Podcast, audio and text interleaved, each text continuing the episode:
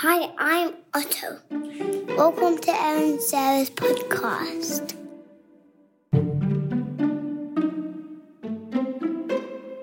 Um, today, we do not have Sara, which is just such a relief. It is just me, your favorite foster, Erin, and we have Marly Steinman. It's a very interesting episode. It's about fertility journeys. Marly is, she has a very unique job. She's a surrogacy consultant. And so I don't think that there's many of them out there.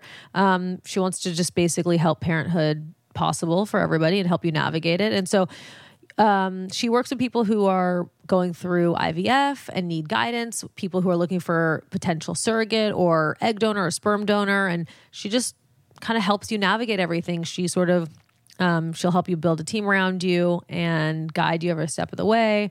And it makes it less stressful and help you just focus on what's important instead of all the stress around it. So she's doing God's work, people. And even if you're not somebody who's going through fertility issues, she we talk a lot about how to support someone who is. So if you have someone in your life who's going through this, kind of the right things to say, the things that we beg you to please not say to that person. Um, and uh, Marly has been through it herself. She went through a fertility journey, and she also is a uh, licensed psychologist, marriage and uh, family therapist.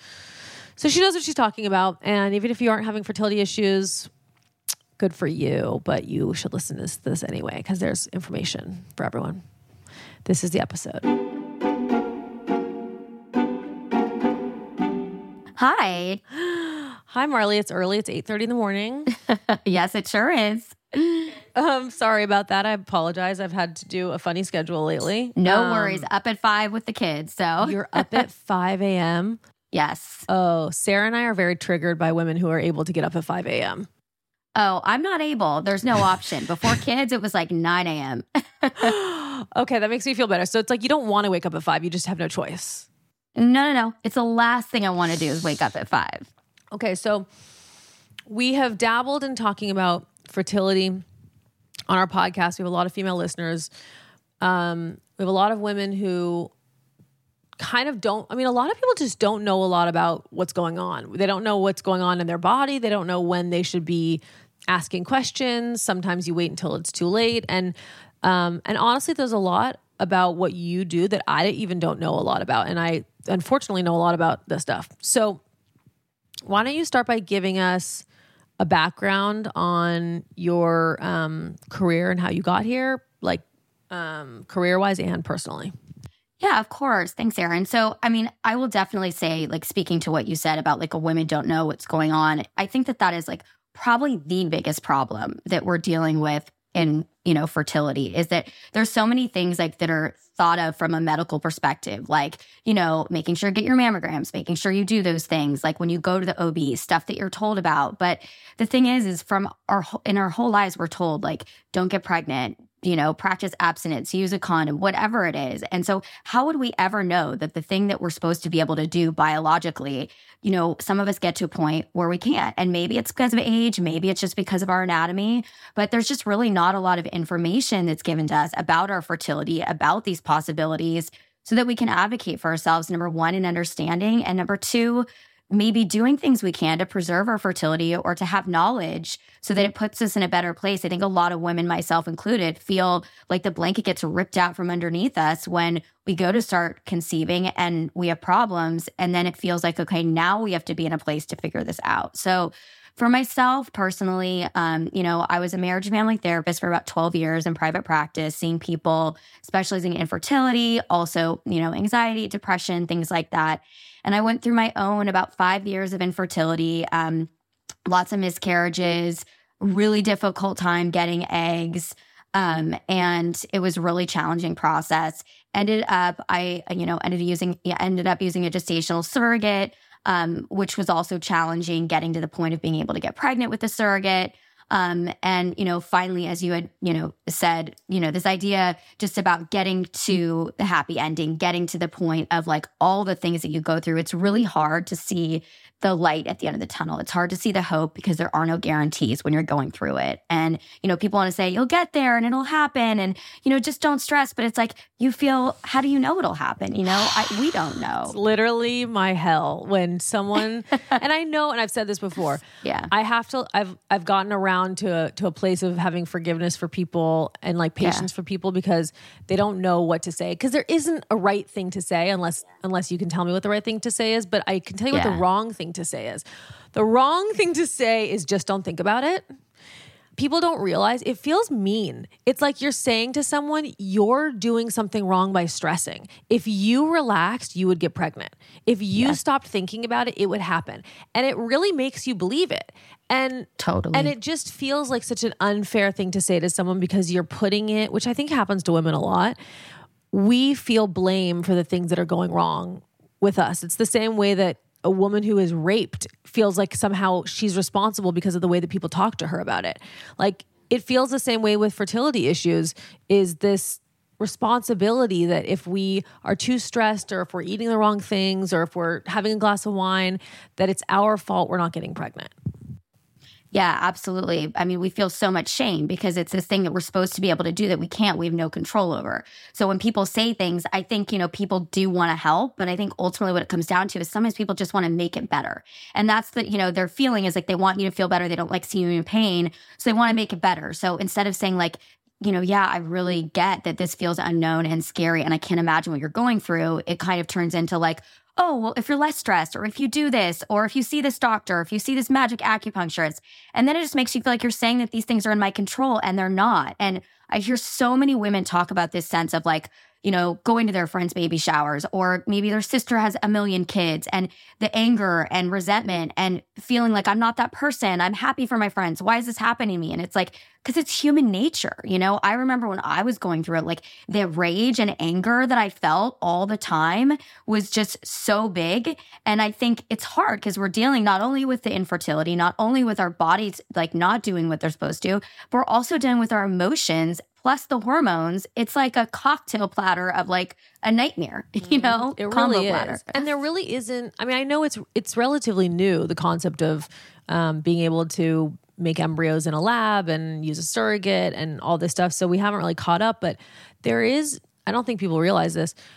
There is no help in the emotional or physical side of what is going on with you when you're getting your eggs frozen, when you're doing you know, embryos, the shots that you're taking. There is like, there is no um, guidance. Like, I remember the first time I did it and I was so confused by how depressed I felt afterwards. This like hormonal crash that I went through. And I, it didn't even occur to me that it was from this thing that I had done three months ago because nobody talked to me about it. No one said, you know, it's going to be uncomfortable or here are some supplements that will help you feel better again and regulate you like even like i mean i've done this more times than I'm willing to admit. But even this last time in December, I was having like horrible hot flashes and night sweats, and no one had any answers for me.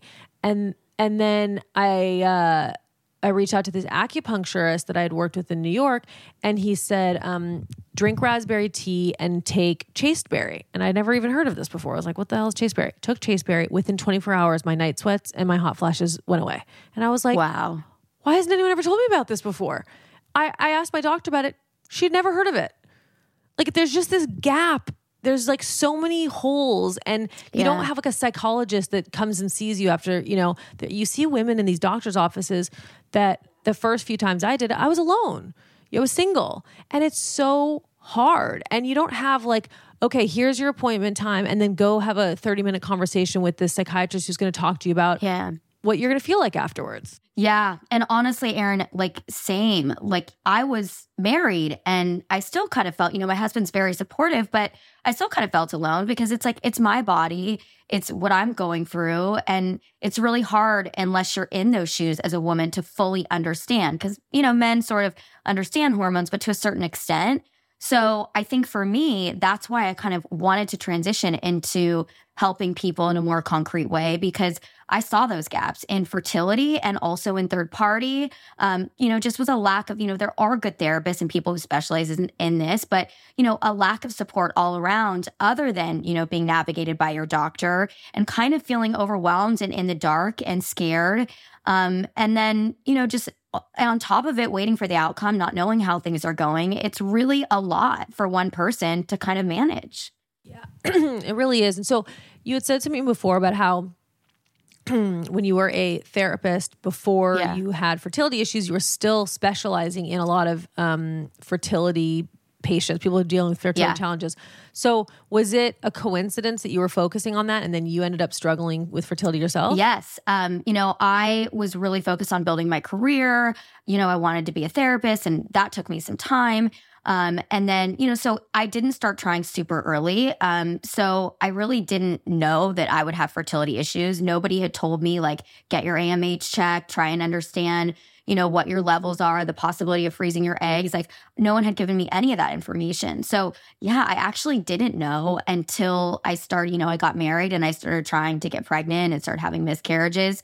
So it was kind of an, an ironic thing that I had been treating people and then went on to have my own journey myself. I mean, it did give me, you know, of course, more empathy and understanding of it. But I think that's sort of how I transitioned into third party as well, because I really saw um, this tra- trajectory of emotions, which is really incredible of like getting to a point where you start out feeling like, grief, right? Not everyone, everyone's experience is different. But for me, grief of like, this is not the way I saw my life. This is not what I wanted. This is not what I pictured. This is not how I saw my friends doing things or my family. Um, this is not what I want. But knowing that, like, I want to have a child. So, like, I kind of have to put both feet in front of me and do what I need to do.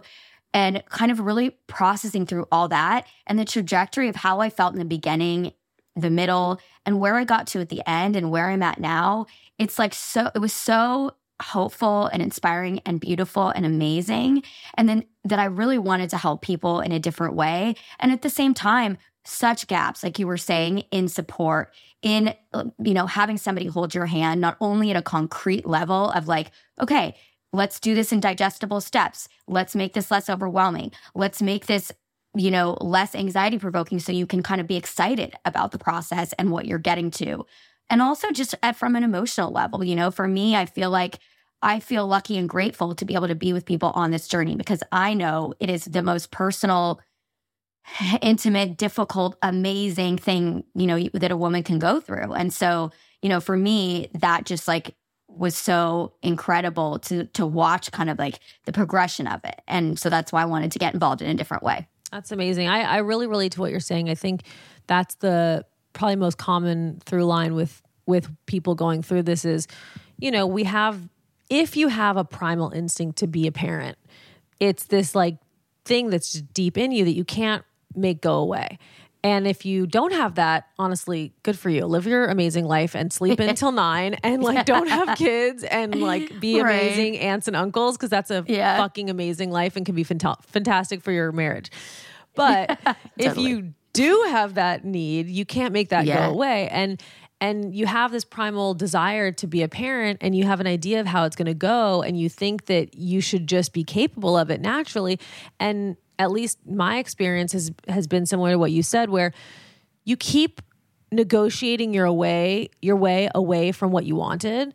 And even at the base level of finding out you're pregnant by a surprise instead of finding out from your doctor you know or or planning sex and scheduling sex and which takes the fun out of it or or even you know I, I mean i'm still just bummed that i'm going to be such an old fucking mom. I mean i did not plan on being this goddamn old when i started my journey. Like i look at sara and i'm like god damn it she already has a 12 year old so she gets to be like a young Totally. cool mom. And and i remember when i was growing up and kids who had like really old parents you're like oh god like that's not cool you know and i'm going to be one of them. So you have all these ideas of what you you're like this is not how i wanted it to go and then you go through the the challenges and and sometimes find out that you can't have children or you are going to have such a hard time or it's going to cost so much money that you can't go through that process. So then you have to start negotiating your way your way away from what you wanted which would mean egg donor sperm donor surrogacy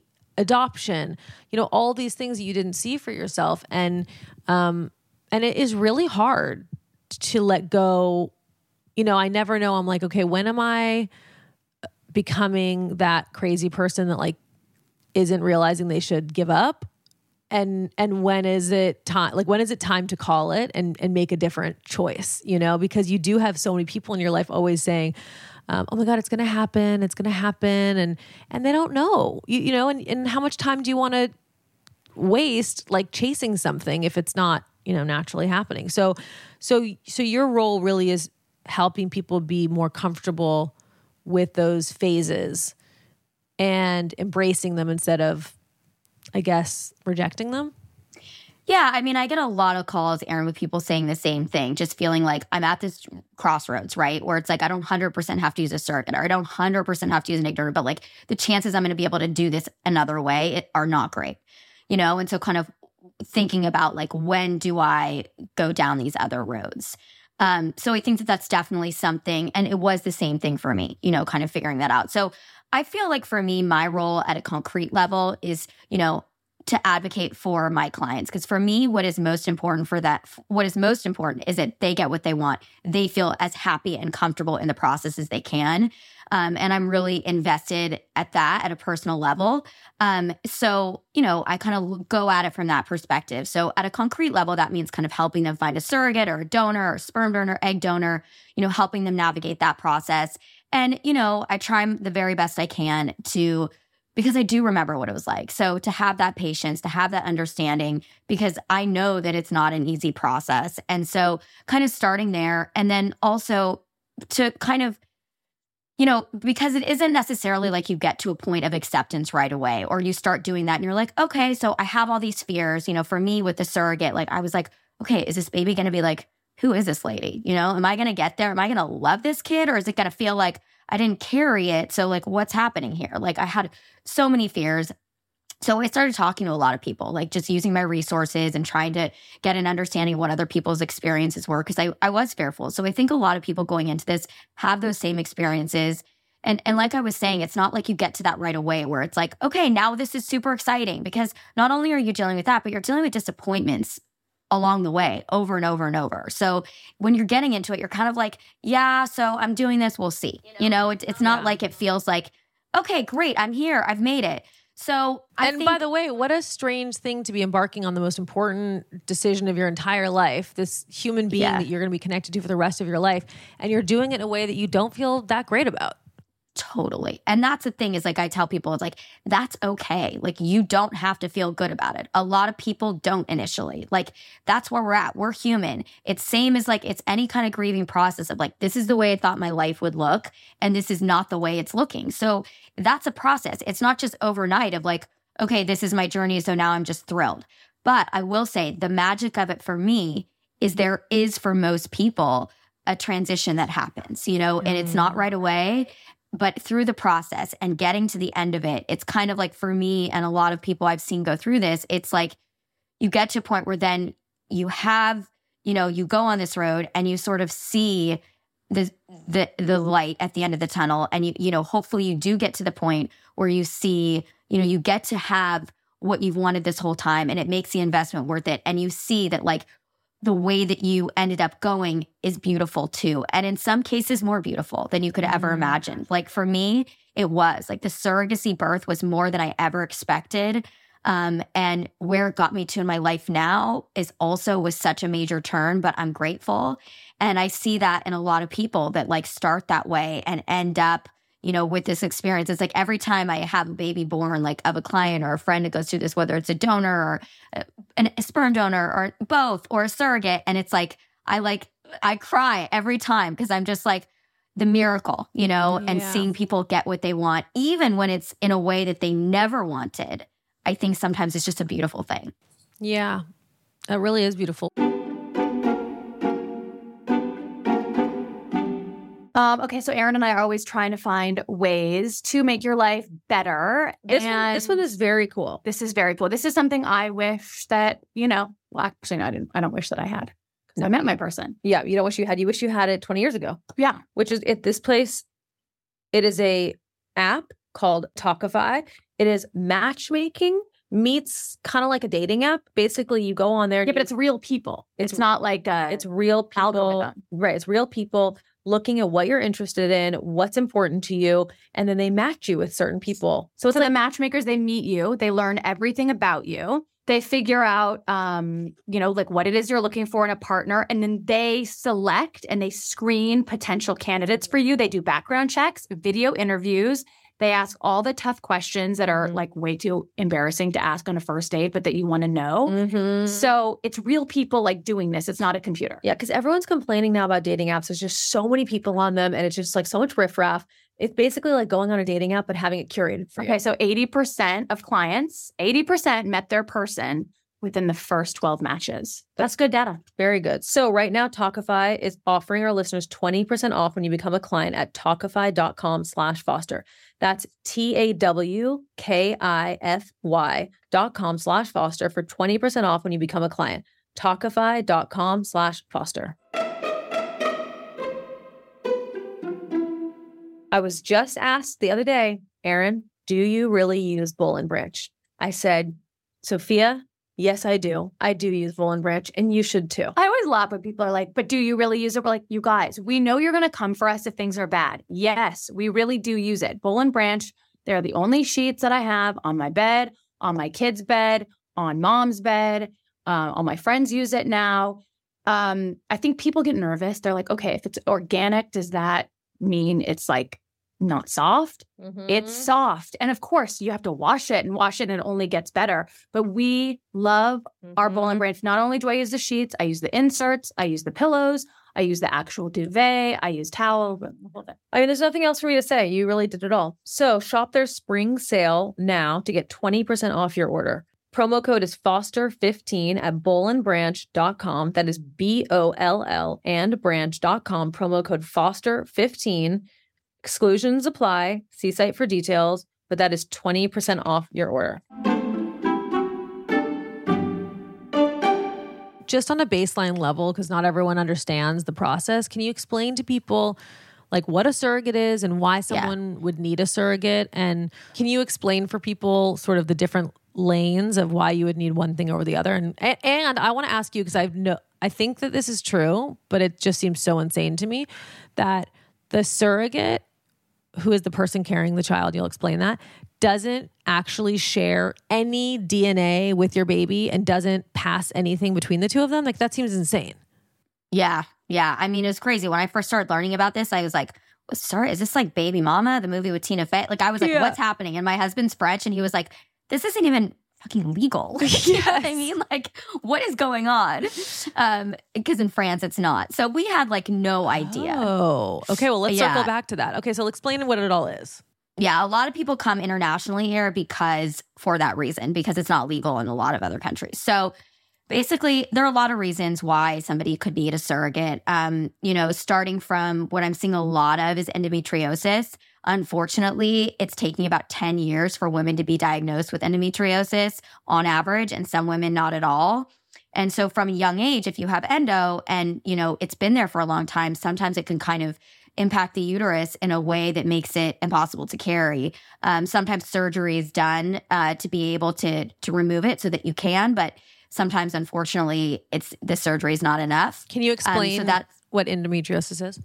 Endometriosis. Well, not speaking from like you know, I'm not a medical expert, but from my understanding of endometriosis, it's basically when tissue grows outside the uterus um, and you know can form on different organs, and it can cause a lot of issues around the menstrual cycle. It can cause infertility, um, and those that tissue or lesions can be removed. But sometimes what can happen over a period of time is it can, you know, from being from being there for so many years, it can damage the uterus, so that your uterus is no longer like quote unquote a virgin uterus, and it can then cause difficulty with implantation and being able to, you know, get pregnant or keep a pregnancy. You know, there are tests that you can do, endometrial function test, things like that, that can sometimes, um, you know, decipher if your endometrium is, if the lining is not normal. And that sometimes can signify, um, can point to endometriosis. But technically, as you know, the only way to fully diagnose it, diagnose it is laparoscopy, which is a, you know, minimally invasive surgery. Mm-hmm. It's true.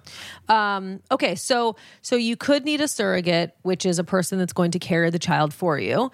If Yeah. you have endometriosis, which could cause damage to your uterus and make you not a great carrier. Yeah. And a lot of women also, you know, sometimes maybe they have like, um, you know, a shaped uterus that is not great for implantation. Maybe they have a unicorn uterus, which is like a, a where you're born with a certain um, like a smaller uterus or issues that make it difficult or scary, like, you know, high chances of having problems. A lot of women use a surrogate for their second time because maybe their first baby, they got like, um, they got, you know, placenta previa or they had a baby super early, you know, or maybe they hemorrhaged and they needed a hysterectomy for whatever reason. Their first delivery um, had problems. And so maybe they need one for their second um, maybe of a septum or something else that, you know, is an issue for caring. And then some people, you know, I do have people, clients who maybe have like lupus or who have um, immune are immunocompromised in some way, um, that carrying a pregnancy would be detrimental. Another thing that's very common, unfortunately, is women who've suffered from cancer. Um, and either they no longer have eggs or they're on cancer medicines, like medications that prevent them from the cancer coming back, and they can't carry on those medications. I have a question. Well, sorry. Oh, I go ahead. I just wanted to know, you know, not in a judgy way, but do you have a lot of clients who just don't want to carry their child? You know, I don't. Um, For the most part, I think Because you hear Doc- rumors in LA about Yeah. girls, women who just don't want to get fat and they just don't want to gain weight and they just don't want to like their, have to get their bodies back. And so they're like, I'll just, you know, farm this out to somebody else. You know, I have some women that like don't want to because maybe they were really sick in their first pregnancy and they couldn't manage. And so being pregnant was just so challenging on their body. But I actually don't really have clients who just, I mean, I'm sure there are, you know, celebrities or people out there who like, you know, maybe for their job want to stay thin. But I have yet to had somebody come to me just saying, like, I don't really, I don't want to be pregnant. I don't want to carry for the most part. Maybe it's my referral sources because they come from clinicians or from people, clients of clients. But I've yet to to to see mm-hmm. that. I'm sure it happens, but Right. Okay. All right. That's comforting to know because I'm sure there's like good reason here and there, but I was hoping that it wasn't like overwhelmingly women that are just like, oh, if I don't have to do this, then I don't want to do it. Well, no, and I think that's also not really like by clinicians. I think that that's not really something that they like like to do. I get the Mhm. sense, you know, to just like I mean anyone who wants to use a surrogate can, but I think typically it's not, you know, I think it's not is something people do as often as like some kind of reason, whether they're sick in their previous pregnancy or they have some kind of, you know, health condition that prevents them from being safe in a pregnancy. hmm Okay, so that so a surrogate is the person that's going to carry the child for you Yes, because they yes. have been proven to be a good healthy carrier and um and you're not able to because of some sort of physical reason that your body is not a good carrier for your child but that child will still have all of your dna um, and your partner's dna it will not have any of the dna of the woman carrying the child um, and so, what kind of women want to be surrogates? And like, can you give us an idea of how much it costs? Yeah, of course. So, uh, you know, the cost ranges. Right now, we are in this environment where there is an abundance of intended parents. That's what people, that's what people are called when they are having, using a gestational surrogate as an intended parent. Um, so, and there's a lack of surrogates due to not necessarily a lack, but I would say the demand is higher than the availability of surrogates. Um, and so, you know, we're in this environment where there's waiting lists and things like that to be able to use a surrogate. Um, so I would say in terms of fee, it it depends on if you're using a California surrogate. There are, are several states where surrogacy is friendly and legal. You can get a pre-birth order, which means the you know you have parental rights before the baby's even born. California is a very very popular state, as we were kind of talking about. People internationally are coming from all over the world. Um, to the states to do surrogacy because there's so many states in which it's not or countries in which it's not legal. So I would say you're looking at anywhere from like at the bare minimum 130,000 to like 225,000 um you know to use a surrogate. I would say it changes if you know somebody who can be your surrogate because then of Mm. course you just need an attorney and you save a lot of money. Um, but I would say if you're, you know, or maybe if you're using a first time surrogate in another state, you know, you can get the cost down. Um, but you know, I always say that like it's good to be comfortable in the range because you know you never know what's going to happen or you know what the need is going to be. Um, Are you, is that the fee? Like, is that an all inclusive number for the process? Or are you saying that's just her fee? No, that is uh, all inclusive for the process. So that's including her fee, that's including um, insurance, that's including legal. The only thing it doesn't include is the fertility doctor cost because those are kind of separate. So, what your fertility doctor costs for the medical screen, for the transfer, if you do a mock cycle for that, um, and then the meds, all of that stuff. But it does include the OB care um, and all those other things. So now, how um, much can you? Maybe it varies. You tell me. I mean, I'm like a psycho about. I don't think of it as being a psycho, but I'm like very, very vigilant about eating organic and clean living and non-toxic. Yeah. And if I were ever to use a surrogate, I would be like wanting to control every single thing she's saying, doing, feeling, thinking, eating, smelling. like, totally. What can you do? Yeah. So I think, you know, different people feel differently about this. Some people are like, just, you know, don't drink and, you know, keep the baby safe and like just that's it. And then some people are like, really important to me to have a non toxic lifestyle, you know, non toxic body products, organic food. And I think it's really about the right match. So that is so important with a surrogate is matching with somebody who wants similar communication, who has a similar um, idea about like what they're willing to do. Um, so a lot of intended parents do request that their surrogate eat organic when they can, use these, you know, non-toxic body products and makeup when they can. Um, and as long as you're willing to reimburse, so pay for maybe a Whole Foods or a food service, send non toxic body products, um, a lot of surrogates are open to that. Um, you know, to open to you know doing that at your request, the intended parent's request. Um, and then that's put into the contract. And, you know, of course, it's never perfect, right? If they're out or, you know, they have kids and a family, but most of them will do so their very best. You cannot have a live camera following them all the time, monitoring their behavior. That would be an interesting reality show, right? Yeah, it would. I'd like to be the camera. first person to sign up for that. And right, I'm like, um, right. excuse me, that candy is not on our approved list. And I saw you eating it. Um, okay. So, so tell me about the women who want to be surrogates. Yeah. So, you know, lots of these women, most of these women have, you know, had really easy pregnancies. They enjoy being pregnant. You know, most of them haven't been sick. Um, a lot of them have had family or friends who've gone through some kind of challenge with fertility. So they have an awareness about the struggle. Um, so that's sometimes part of it. Of course, a lot of times there is a financial component because they do get paid. Um, but I would say it's not a component of, it's not a thing of like, oh, I need to pay my bills um, or eat or send my kids to school, it's usually like I want to save for a house or I want to put in th- in my college fund. You know, the things of, that a lot of us are you know struggling and and need um, extra help to do. Um, so a lot of them have dreams and they're you know for their families, and this is a way to help them get there. Um, but I would also say that, you know, sometimes people ask me a lot of the times when they're embarking on this process, like, how do I know that they're not drinking? How do I know that they just like, this isn't just a job to them. So they're doing it and they're not going to take care of my baby because they're not going to be the ones to raise the baby. And what I will say is it's kind of that concept when you have kids and you have the child as a friend over. It's like you're watching that child's friend more than you are your child because the last thing you want is is, you know, a kid to break their arm on your watch. You know, you're extra responsible. And I see that kind of being the same thing with a surrogate. Because if you think about it, there's a tremendous amount of responsibility in caring someone else's child and the pressure that they feel to do a good job. And, you know, they see these people who this is like their dream their whole life is to have a baby. So the last thing they would ever want is to do anything to jeopardize that. And a lot of these women really care and really, you know, want to be able to do something. It's like you think about how you and I feel, right? When we do something for someone else. How good does it feel to like be there for someone or to help somebody in need? Because it gives us selfishly and not in a bad way, but like, oh, I feel really good about myself. I, you know, it takes me out of my life and it's my a real, uh, it's a real mitzvah you're doing for these couples.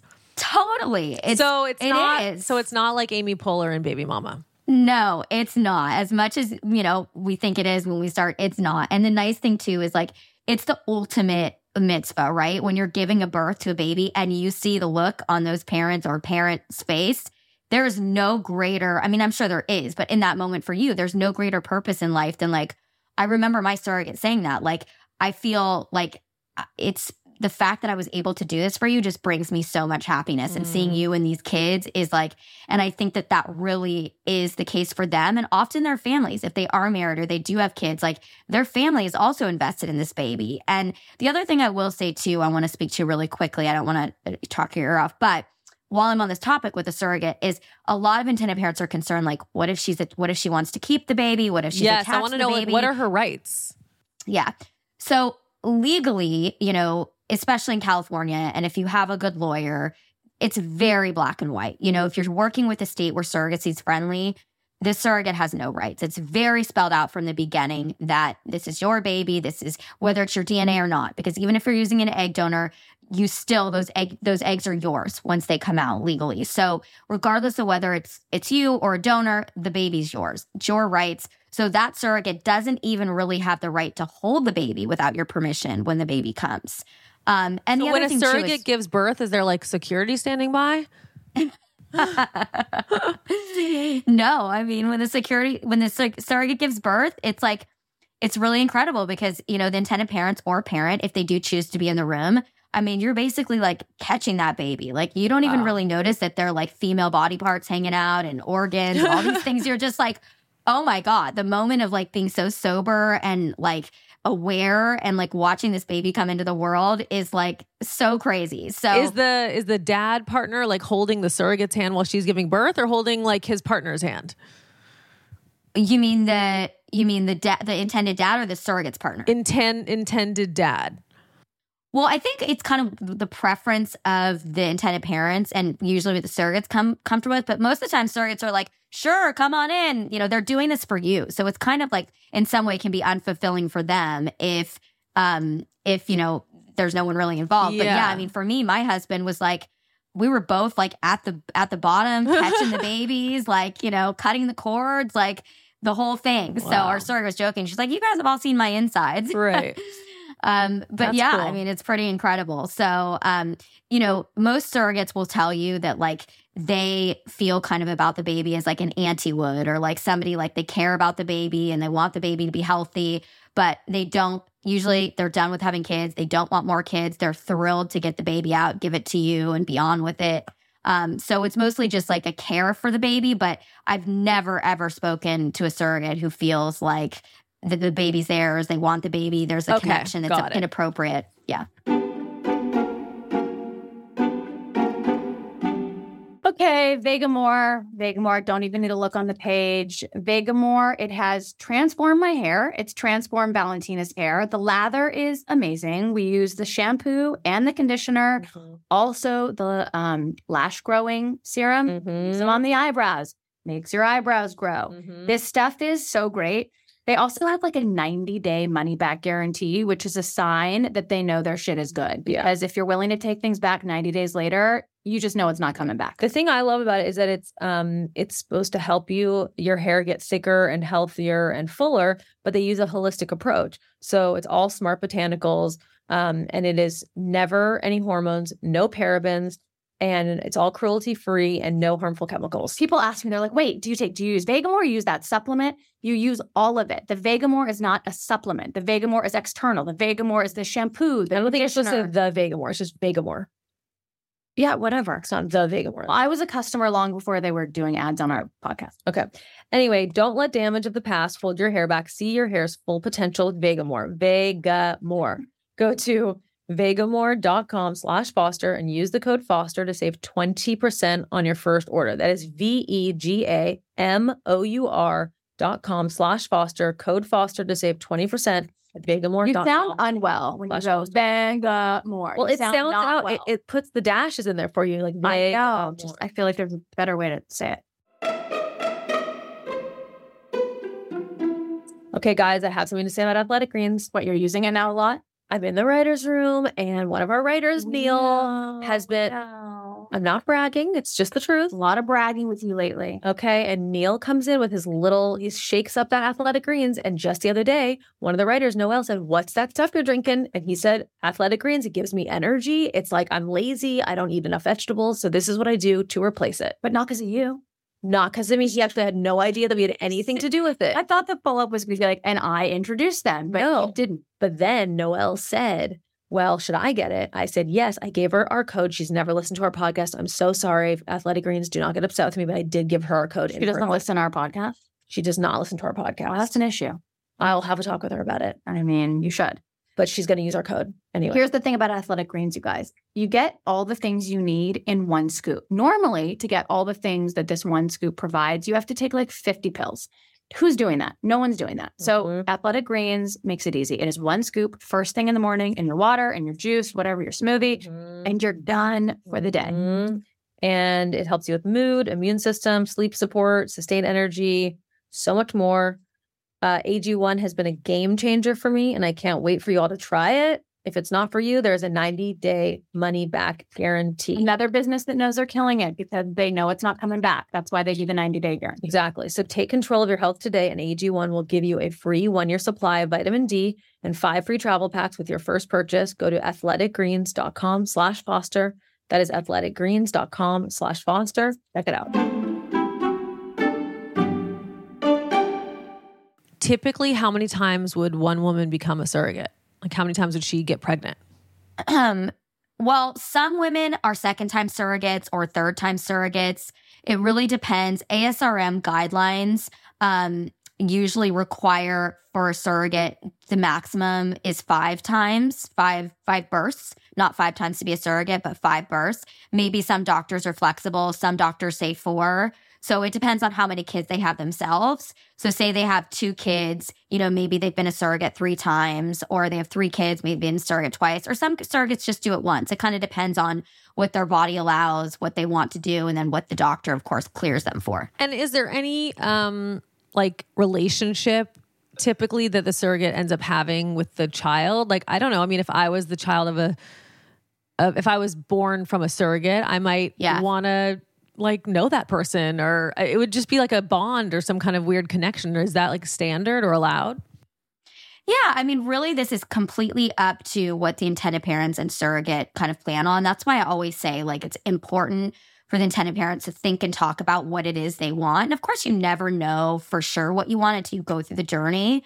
But like what you're open to, because you really want to match with a surrogate who's open to the same thing. But absolutely, some intended parents have the baby. Um, they send the surrogate a picture or two in the first two years, and that's kind of it. Some intended parents, myself included, I do still have a relationship with my surrogate her name, you know, her name's Beth. I call her Auntie Beth. Like, you know, I want someday I will tell my kids and I want them to be able to know her. Um, she's a gem of a person. Her family is too. And, you know, when I first started this, I was like, no, no, no, I want to do this and like, I, I, and kind of like move on. Like, I had no idea that I wanted any kind of, you know, because I was still struggling with it and felt inadequate, you know, and I didn't want any situation to make me feel more insecure, like a relationship. But I think when I got to the end and I saw what it was like, and as a mom now, I'm like, oh, yeah, I would love for them to have a relationship. That brings me to sort of the shame around it and the quietness around it. And I want to know from you sort of like the mystery around this. You know, I- understand why it's so funny because my producer Allison's texting me going like, you know, find out why there's so much mystery around this. And for to me, I understand why there's mystery around it because not everyone wants to admit it or talk about it. Um, but secrecy around it kind of participates in the shaming for other women who aren't able to do it with Yeah. their egg, their sperm, their egg, their partner's Yeah. sperm, you know, their body. Um, the openness makes other women Yeah. feel better about the journey they're on, right? Yeah. Yeah. Absolutely.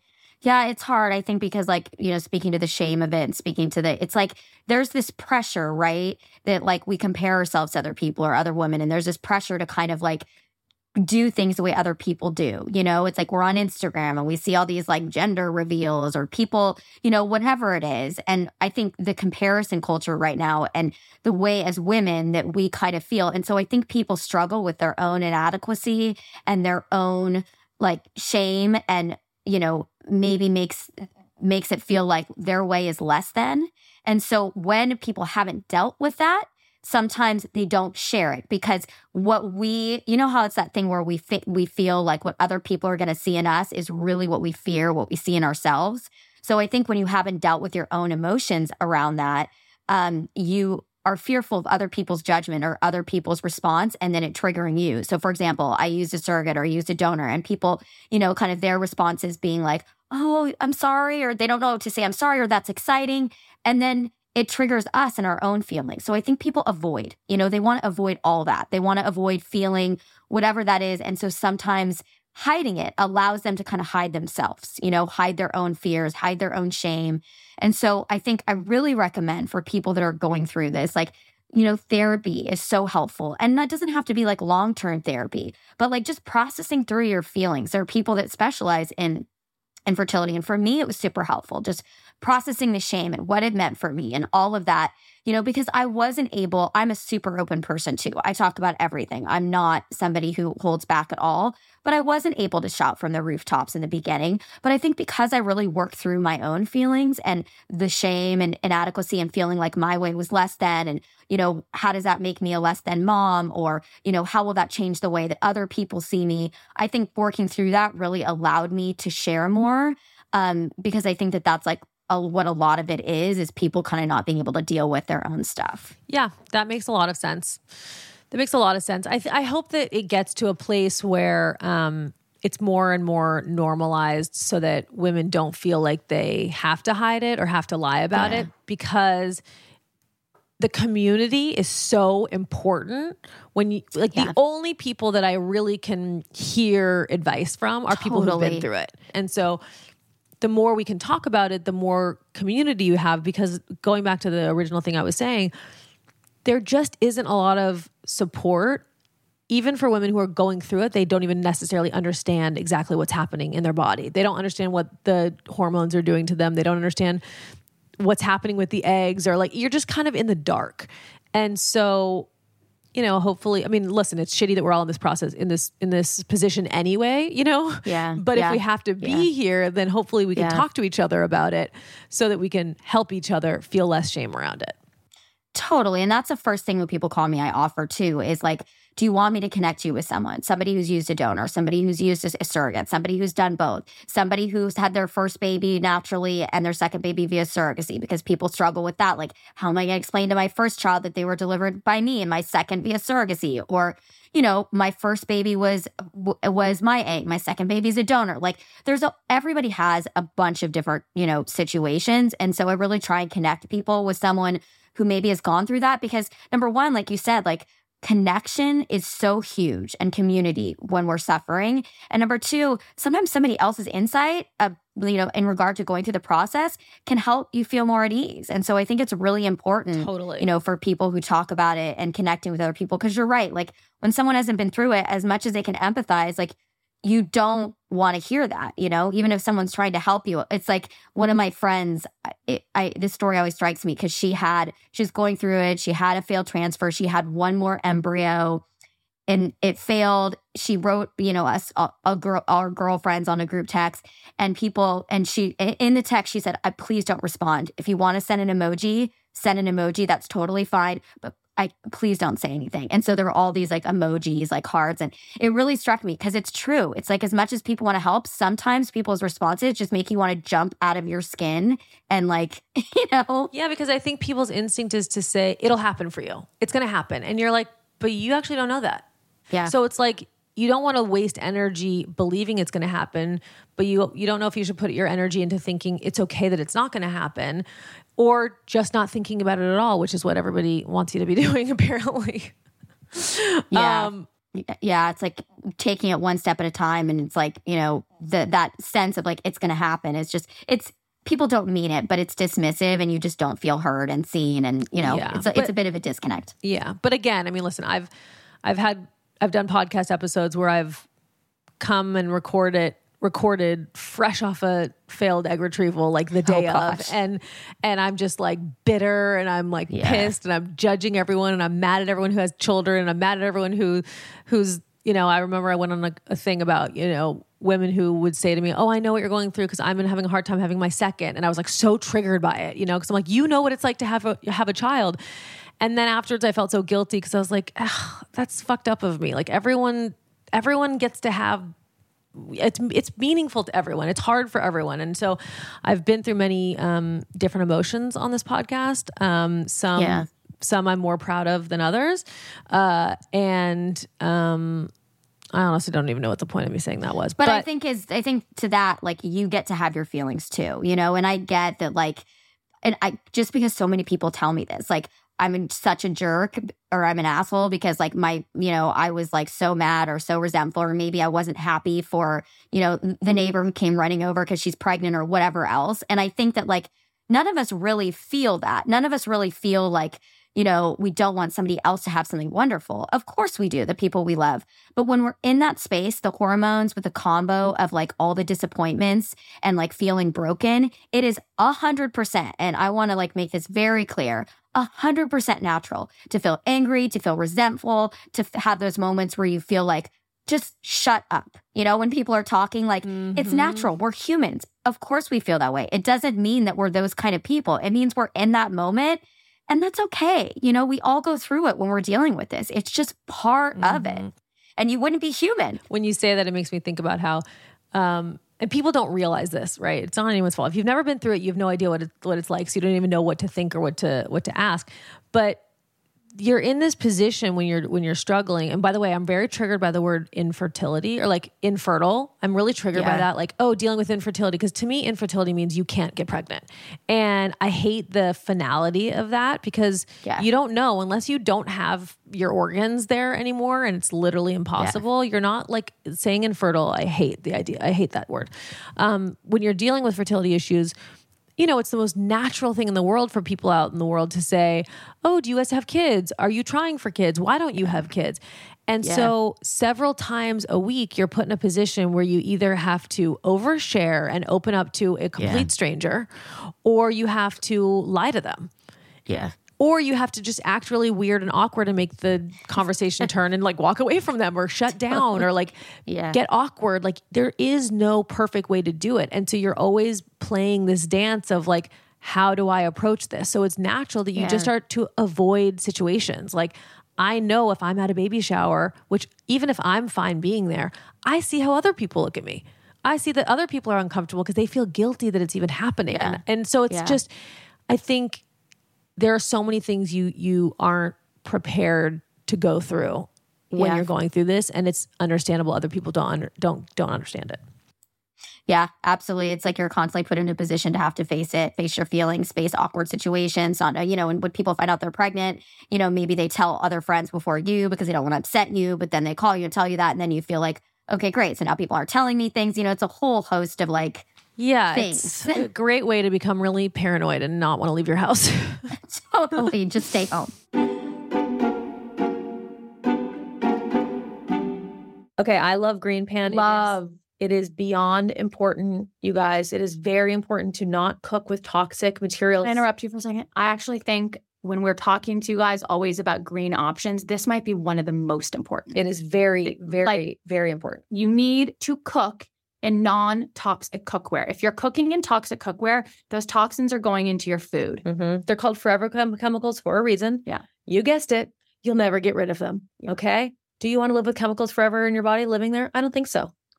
Yeah, it's just this is one of the easiest ways to switch over to clean living right here, and that is getting Green Pan. Get green cookware, you guys. It's worth it. It is worth it. It is worth it. Yeah. Green Pan is a great, great brand. They're lightweight. They have um, amazing ceramic cookware. It is so much healthier for you. It's been around since 2007. So, you know, they really are the ones who discovered the traditional non-stick non-stick pans were um, made with plastic coating and can turn toxic with heat. And so they were like the first ones to do it. So they know what they're doing. Yeah, you need your pans to be made with ceramic. You need Green Pan. It's very simple. There's a 60 day return policy. Another company that knows it's not coming back. Exactly. And it's 2023. Are you still cooking with pans that are made out of plastic? Please stop doing that. Head to greenpan.us and use the promo code Foster. You will get 30% off your entire order plus free shipping on orders over $99. That's right, 30% off. Whether you buy one pan or a whole set, it is 30% off. So please head to greenpan.us and make sure you use our promo code Foster. Let's talk about Article. What we love about Article is that it brings you this like modern aesthetic that feels very rich. First of all, you always say that you're not right. It has all, they have all different kinds of aesthetics. but they the have pieces I gravitate to are the modern pieces. Sure, but you're making it sound like it's only modern. It's also mid-century. It's also coastal, industrial, Scandi, boho. What they've done is they've cut out the middleman, which is how they keep their prices to where they are because the prices are not normal. Like when I Mhm. first saw the prices of the chairs and the side tables, For the quality, the prices for the quality is very yes, I'm like, wait, what's the catch? There's got to be a catch here. It can't be this good. And then the product arrived, and I'm oh, it's that good. It is that good. It's that good. Yeah, I'm just saying that's how they're able to keep the prices as low as they are because of cutting out the middleman. Yeah, exactly. It's expensive. Also, the outdoor furniture. Oh yeah. Very good right now. If you're looking to spice up your um, you know, Patio. your deck, your patio, maybe like your little you have a little awning off your room, like very good to use Yeah. article for that. So Article is offering our listeners $50 off your first purchase of $100 or more. To claim it, visit article.com slash foster and the discount will automatically be applied at checkout. That's article.com slash foster for $50 off your first purchase of $100 or more.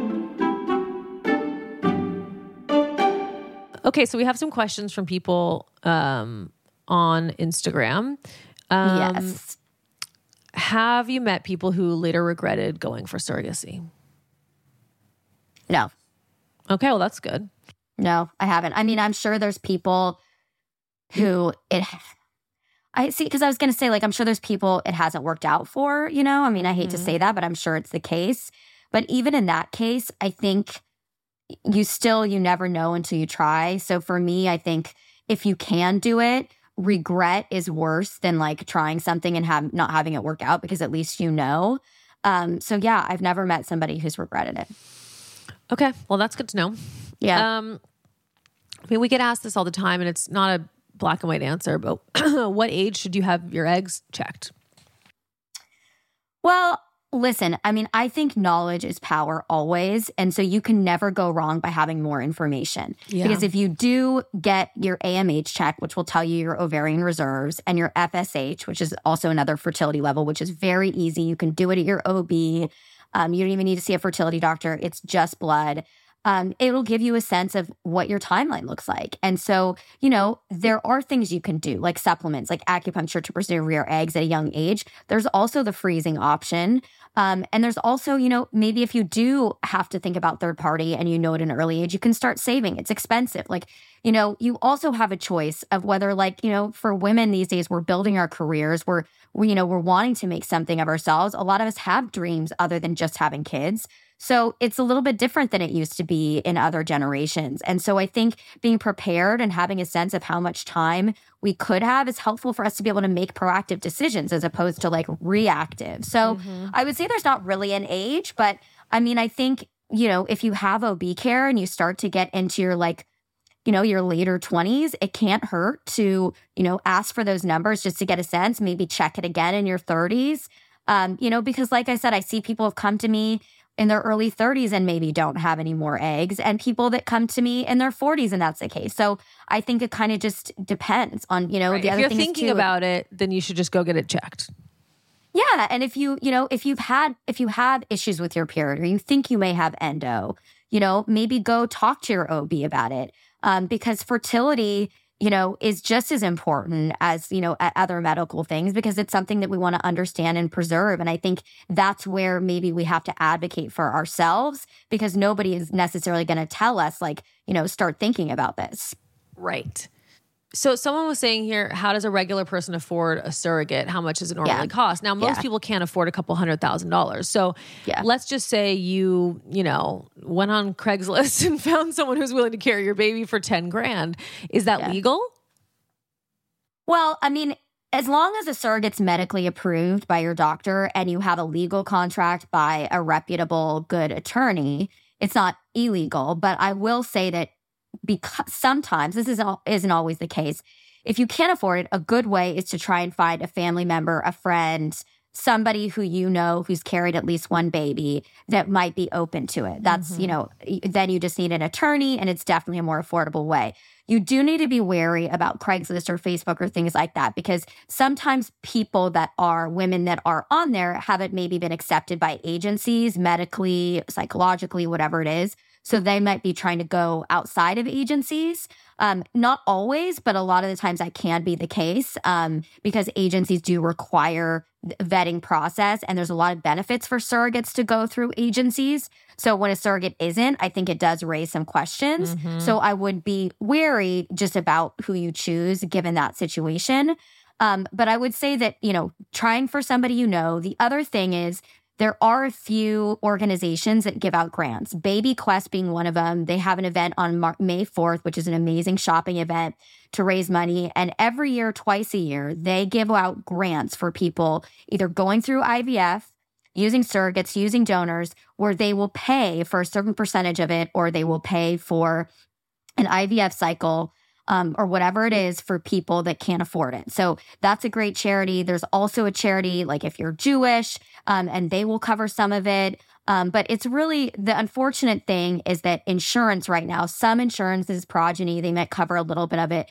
But I think it's really frustrating that like fertility isn't like a elective. This is I know it's literally job, considered you know? elective. Like, I've why? never I've never had a single dollar paid for yeah. or covered, not a single cent until I actually just learned last week in my writer's room from a writer. I never knew this that Writers Guild Insurance um, uses Carrot fertility. Yeah. Yeah, and Carrot's like Progyny. Yeah. Okay, so Carrot, I guess they they're gonna like reimburse me thirty thousand dollars of um, fees. I didn't yes. have any idea that even existed. It's the first dollar that'll ever get covered.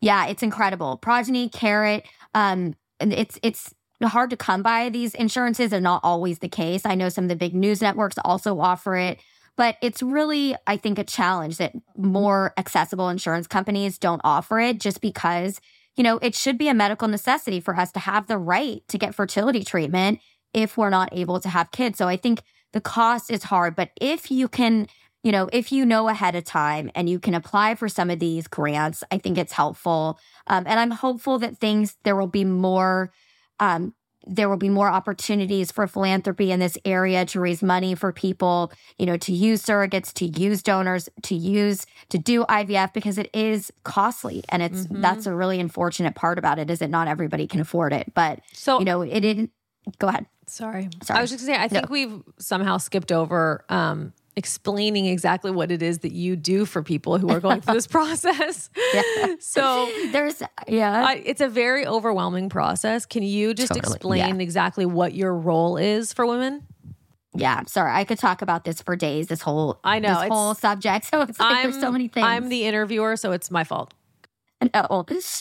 Um. So yeah. So really, you know, so I have a concierge service, um, you know, working with people who are using surrogates, are using donors, egg or sperm. Um, I also am starting to help people with infertility as well. Um, so it all looks different depending on what your journey is. But most time people come to me in the beginning of their process where they've been told that they need to use a surrogate, they need to use a donor. And so essentially what I do is I start with kind of helping them build their team if they don't have one. So usually they have a a doctor and you know but i'll help with referral sources if they need to an attorney. Um and you know and we start there. And at that point regardless of whether they're looking for an egg donor sperm donor um you know i talk to them at length about like what's important to them what they're looking for because for me i really want them to be as comfortable as possible. Um you know it's not about matching as quickly as possible. I mean of course that's the idea because a lot of agencies for surrogacy surrogacy at least have long waiting lists. So for me, um, you know, I have agency relationships that ideally make it a shorter wait time. Uh, so that's one of the components of it. But I start with helping people find a surrogate um, and a donor through agencies. Um, I have relationships with a variety of agencies. I don't source the donors or surrogates myself unless I'm working with like a sourcing company. Um, and, you know, that's an option too, which I sometimes do um, in addition. Um, but I help people start there. So we look for a surrogate and a donor. I work very closely with you know, the doctor to send over medical records, make sure that um, that donor or surrogate, the records look okay medically. Um, then we usually go on to like a, a, match call with the donor. It's a little bit different because a lot of times it's anonymous. Um, but you know, make sure that the person is a right fit, is the right on the same page with the surrogacy. If it ends up being like a relationship, what kind of relationship is it with the donor? Is it open? Is it closed? What kind of things are important? What do we think about? You know, I, I kind of have a sense usually of what their doctor, what's important to them medically. So I can help them kind of screen that first. Obviously, I don't have the medical records, but I can kind of like first know the parameters about what's important. And just kind of too, like because I've been through it, because I know the industry, kind of talking through like, what are the factors to think about? Because a lot of people, when they're looking for a donor surrogate, they're like, I don't know, other than like, I want the surrogate to be responsible or I want the donor to look like me. Like, what what's important? And so, kind of sort of going through that and like you know the options of like the way it can look and and what's important. Um, you know and for people with donors like do they want one child? Do they want more? Do they want them to be genetically related? Um, you know do they want to be able to re- reach the donor if god forbid there's a medical issue with the child? How do we do that? Um, and i you know so typically i'm you know working closely with the hipaa of course with the doctor with the attorney's office, just kind of being their liaison and point person for all for all the things so that they have like kind of one person that can help them put it all together, help them with decision making. You know, of course I'm not giving legal advice or medical advice, but I if we do need to kind of talk to the lawyer or talk to the doctor kind of helping facilitate that um, in addition to kind of really just trying to make it all digestible and not as overwhelming and taking it step by step. And also, you know, I, I do like to be available in the sense that it's not just like, okay, you know, 10 to 5, if we have something, let's schedule a meeting, but like pretty available to my clients when they feel overwhelmed or if they want to kind of talk through something. Just because having had this experience as a therapist and gone through it myself, I have a lot, a lot of bandwidth for people's experience. And so when people are like, no, not that surrogate, no, not that donor, like for me, it feels like I'm not like, can we just, you know, I'm like, I get it. it. I want this to feel right for you. That is like my sole mission in this is for people to get to a place where they feel fulfilled in what is such can be a difficult process. So I just want people to really be able to have the process where they can alleviate their anxiety and not feel as overwhelmed so get so that they can kind of get through the hard parts and the struggle because there are hard parts to be able to get to the point of being happy and being excited and being able to enjoy the anticipation of a potential baby and you know having hope that they're doing this a way that's different that's not their body that's not the way they've done it before that you know will hopefully likely provide a different kind of outcome mm-hmm. so you help also just in the sense of reframing it for them so that they don't have to be so depressed about it yeah. And also when they are depressed, I try and help them deal with that too. Mm-hmm. You know, I mean, I kind of, it's kind of all over the board, but essentially, you know, for me, it's providing the concrete support and like, okay, there's an obstacle. Let's face it. Let's get it figured out. Or, you know, okay, this is what we need to do. This is like what you need to focus on in this moment. I'll do the rest. Or, okay, we have a concern. Let's ask the doctor. Let me get to the lawyer. Let me get you an answer. Let's talk about it. So it's not like, you know, people can do this without me. Like this is obviously an extra. And so I understand that this isn't like a mandatory thing. And I tell people that. But if you are somebody who wants someone to kind of deal with a lot of these things for you, and you are somebody that wants somebody to hold your hand, kind of like a doula or a partner in this, like that's kind of how I see myself as somebody who's going to be a partner in addition to your partner if you have one and really guiding you through the process. It's not therapy, but at an emotional level and also at the concrete level of like, you know, whether it's obstacles, whether it's finding something, whether it's figuring it out, you know, I really like to to be that person to like get it done, you know, and and help you through that. It's amazing. It's really cool. Um this question came in how is the best how is best to support a friend who is dealing with fertility issues and not be condescending? Erin, it's what you and I were talking about.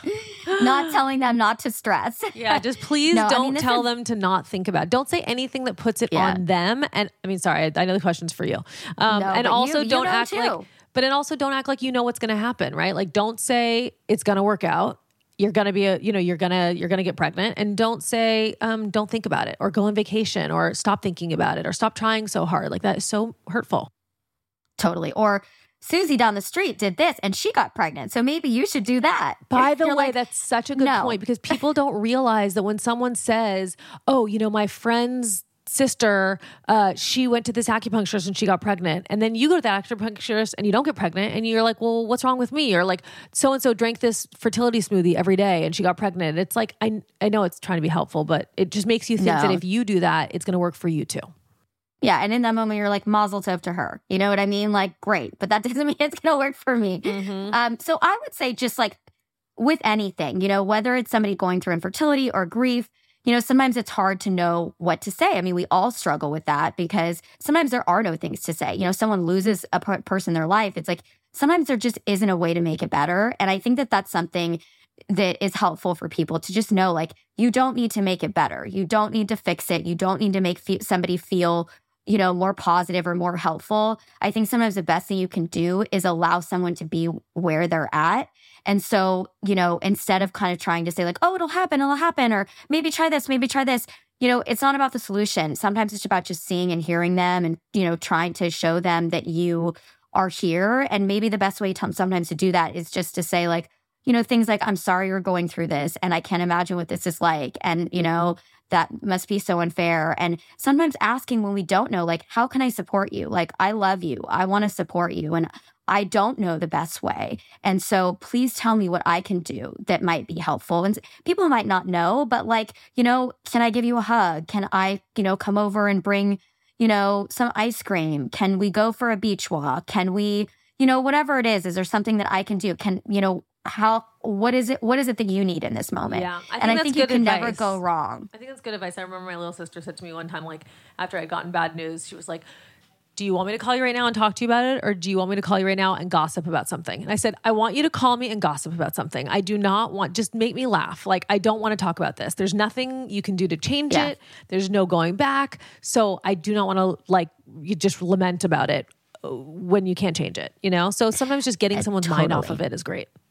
Yeah, and people, and that's exactly, you know, my best friend what has been going through this as well um, from childhood, and it was the same for her. You know, she had a really disappointing uh, failed transfer, and it was the same for her. She was like, "I don't want to talk about it. I don't want you to say I'm sorry. I don't want to. I just don't. Like, let's just talk about the concretes." So I called her, and I was just like, "Hi, okay, yeah." Like, you know, I think people just will tell you. I think where they're at, and I think you can never go wrong with just saying like, "I am sorry. I am here for you. I love you." You know?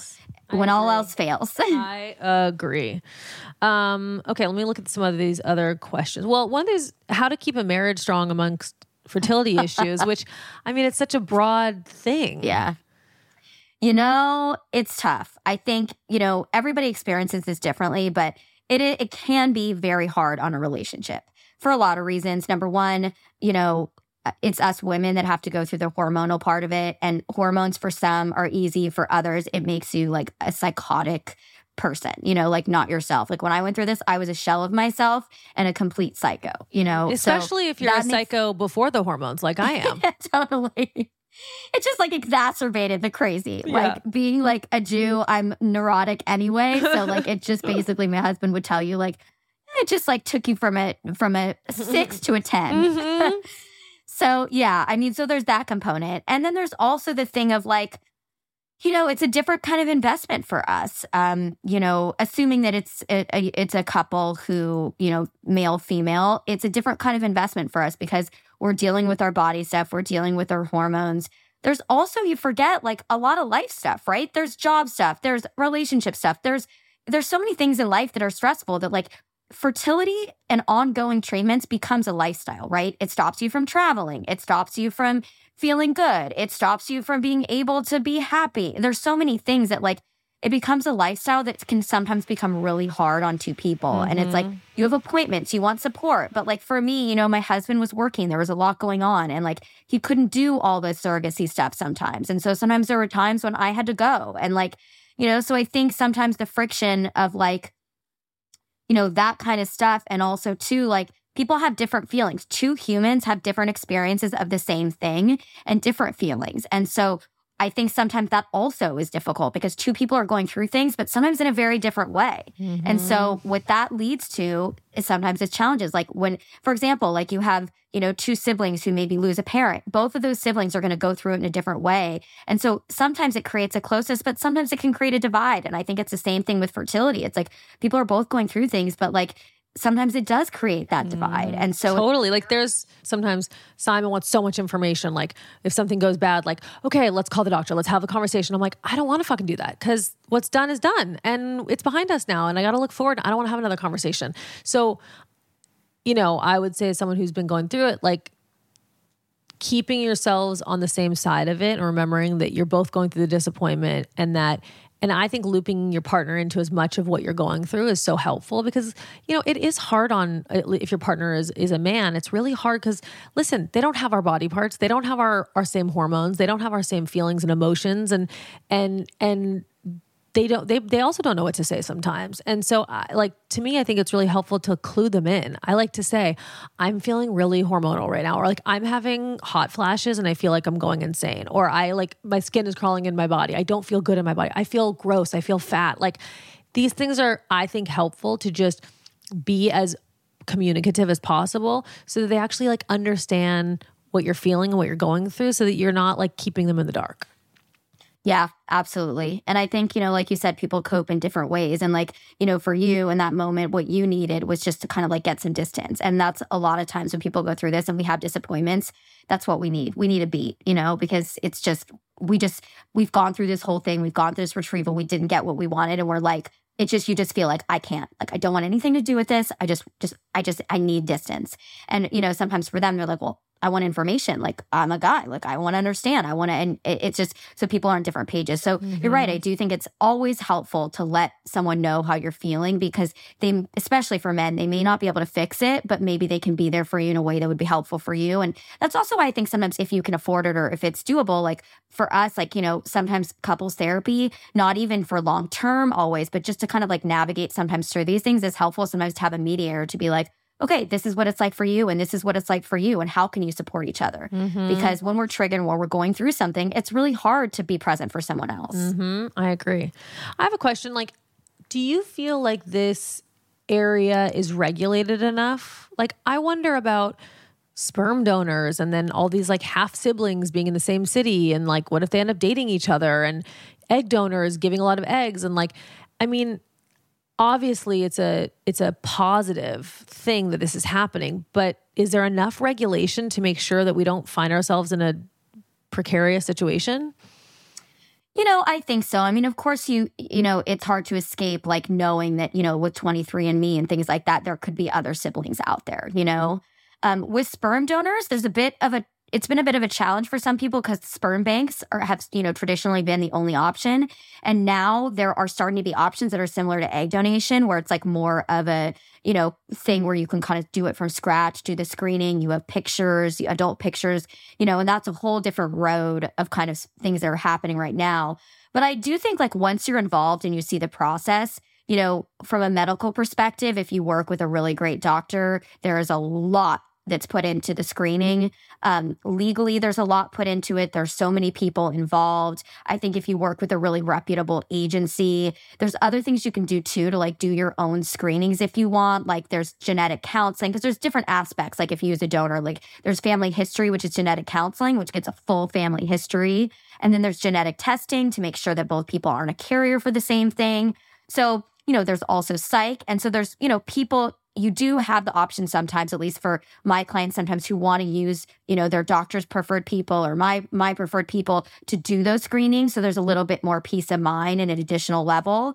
Um, but i would say there is. I mean i would say the one thing like you said is like a lot of times egg donors are doing this more than once so there are you know the potential of siblings but I would say that there are a lot of like regulations. There's FDAs that have to be done not once, but twice to make sure that there's like, you know, no medical issues or nothing that like could get in the way of a healthy, you know, healthy baby. And, um, so I do think that there's a lot of regulations and things put in place for these for it to be done safely, especially if you're using, you know, a really great which I'm sure most people are, fertility doctor and lawyer to kind of make sure your bases are covered in all those ways. Right. Okay, well, we are over an hour now, and I have asked all the questions that I wanted to know. Um, are there other things that you think come up for people you talk to who have questions that we haven't covered? Um, you mean like in regard to fertility or third party? Or Allison, do you have anything? No, I was gonna say maybe if there's questions that I think we had talked about this a little bit that people should ask their doctors or like they, that might not be so obvious. Yeah. I mean, I think if you're thinking about wanting to understand your fertility more, maybe you're single and, you know, you haven't met the right person, or maybe you are in a relationship and you're not ready to have kids, or maybe you want to have kids on your own, like whatever route you want to take. Um, I think it's good to, you know, get information always. So I think, you know, starting with asking your OB, you know, can you check my levels? Can you check where I'm at with my fertility, where I'm at with my ovarian reserves, you know, the labs. I just want to understand. Um, and then, you know, just kind of exploring what your potential options are. Um, you know, there's always the option of egg freezing. There's always, you know, options to take certain um, supplements that can be helpful, acupuncture, you know, Eastern medicine things that can be really helpful to help with your fertility. Um, you know, like I said, if you do think you have a possibility of endometriosis, not letting that go untreated. Um, and, you know, knowing that you can always meet with a fertility doctor and, you know, do a consultation. I mean, I think the reason a lot of people don't, and I can say this for me, is out of fear because sometimes it's easier to have an feel have an un, sense of unknown than to fear that you know and it's not good right? So I, I notice a lot sometimes women as they get older are like okay yeah i just i don't want to go in and have the fertility doctor tell me like it's all over for you you know? Mm-hmm. and so i think that sometimes people don't get the information for that reason but just know that like there is hope. Like even if your numbers aren't as good as you thought they might be there are always things that you can do. There are always people that you can talk to. And so i think having the information even if it's scary, will make you feel that you have choices, you know, that you have choices about, like, you know, do I want to do the eggs? Do I want to make embryos? You know, if I can't afford it, are there supplements? Are there is there acupuncture? Is there diets? Are there things I can do to kind of work on my egg quality? Um, you know, if I want to have a baby on my own, what does that look like? Um, if I need to save money for some of these treatments, I want to have time to do it, you know, potential third party. If I want to apply for a grant, you know, having the opportunity to do that. So I think just knowing that, like, you know, and you can say to your doctor, like, if you do see a fertility specialist, like, listen, I want to know what this looks like. I don't, I'm trying to be positive and I don't want to come in and, and, you know, be scared, but I also want to take my health and my fertility into my own hands and I want to get information. Um, and so, you know, I want to kind of get these numbers done, maybe do an ultrasound, get a look, take a look at what I look like and start planning because I think whenever we're armed with information, it gives us security in in in the known. Even if sometimes it might not be what we want to hear, you know, there are options and there are things we can do. And so I think kind of advocating for ourselves is super important, especially because maybe it changes your choices. You know, maybe with more information, you're like, okay, maybe there is an openness to doing it sooner, or maybe there is an openness to like making embryos with the person that you're with, or whatever it looks like. Mm-hmm. Um, and maybe it doesn't, but either way, I think having the information is so important because a lot of the women I talk to get to the point where they start trying and maybe they're in their mid or late 30s and then all of a sudden they're thinking like oh, my I didn't know that I didn't have as many eggs left or I didn't know I have endometriosis and I have to have surgery and I had no idea. Like, this feels like, why did anybody not tell me this? And mm-hmm. so I think, you know, doing those things proactively instead of, re- you know, reactively can be really important. And I think that, you know, for me, having kids later in life, I thought was going to be a nightmare, but it ended up being the right, you know, the right thing for my path. I, mm-hmm. you know, had a lot of work I needed to do in my career. I had, you know, I needed some time to meet the right person. I think the choice I made,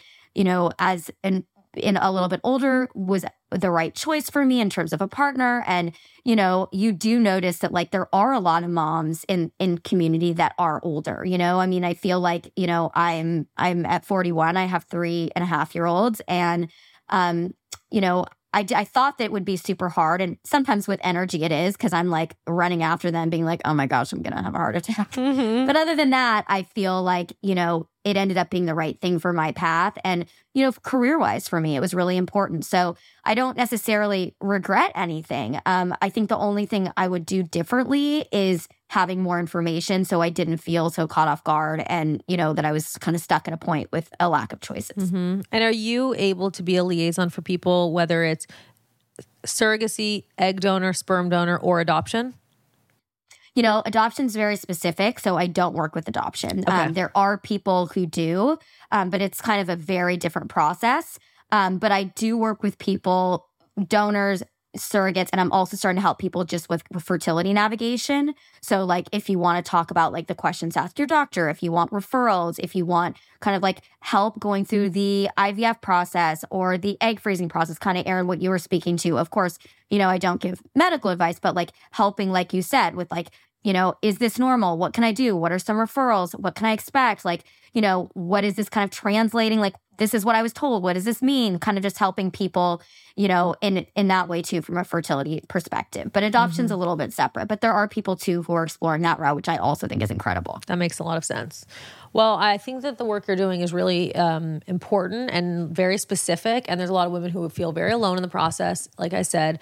And so helping people navigate this um, this thing that we're unfortunately faced with so many of us Yeah. Yeah. um, is really helping a lot of people and i think that we've informed um, i get so many people who write me and have questions and just feel like in the dark about so much and so um, i think it's awesome what you're doing and grateful for it and thank you so much for talking to us about it and shining a light on it Of course, you know, it's just it's a personal thing for me like I said, like having gone through it and having like such a special place in my heart for, you know, wanting to give back. And I would encourage anybody who's going through this whether it's like third party, whether it's infertility, you know, try and and and get in touch with somebody who's gone through it, who's been through it. Mm-hmm. You know, it's helpful, was so helpful for me for getting information, for connecting as hard as it is to talk about it. I think, you know, it's really helpful. So if you can, you know, maybe you ask your doctor, maybe you ask your acupuncturist, maybe you ask friends, you know, whatever way you can. It's really, really helpful to talk to people Yeah. because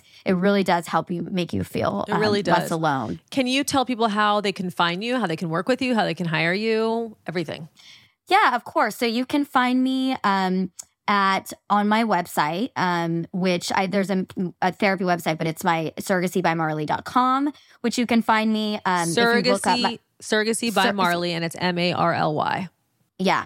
And then you can also find me if you just look up Marly Steinman, it'll come up. Um, and then you can also find me on Instagram. I don't, I haven't, I'm just starting to use it for work. So it's a little bit less developed, but that's Marley, M A R L Y S, Parisot, P A R I S O T. That's my married name. I kind of go back and forth. I'm like, haven't decided yet yeah before.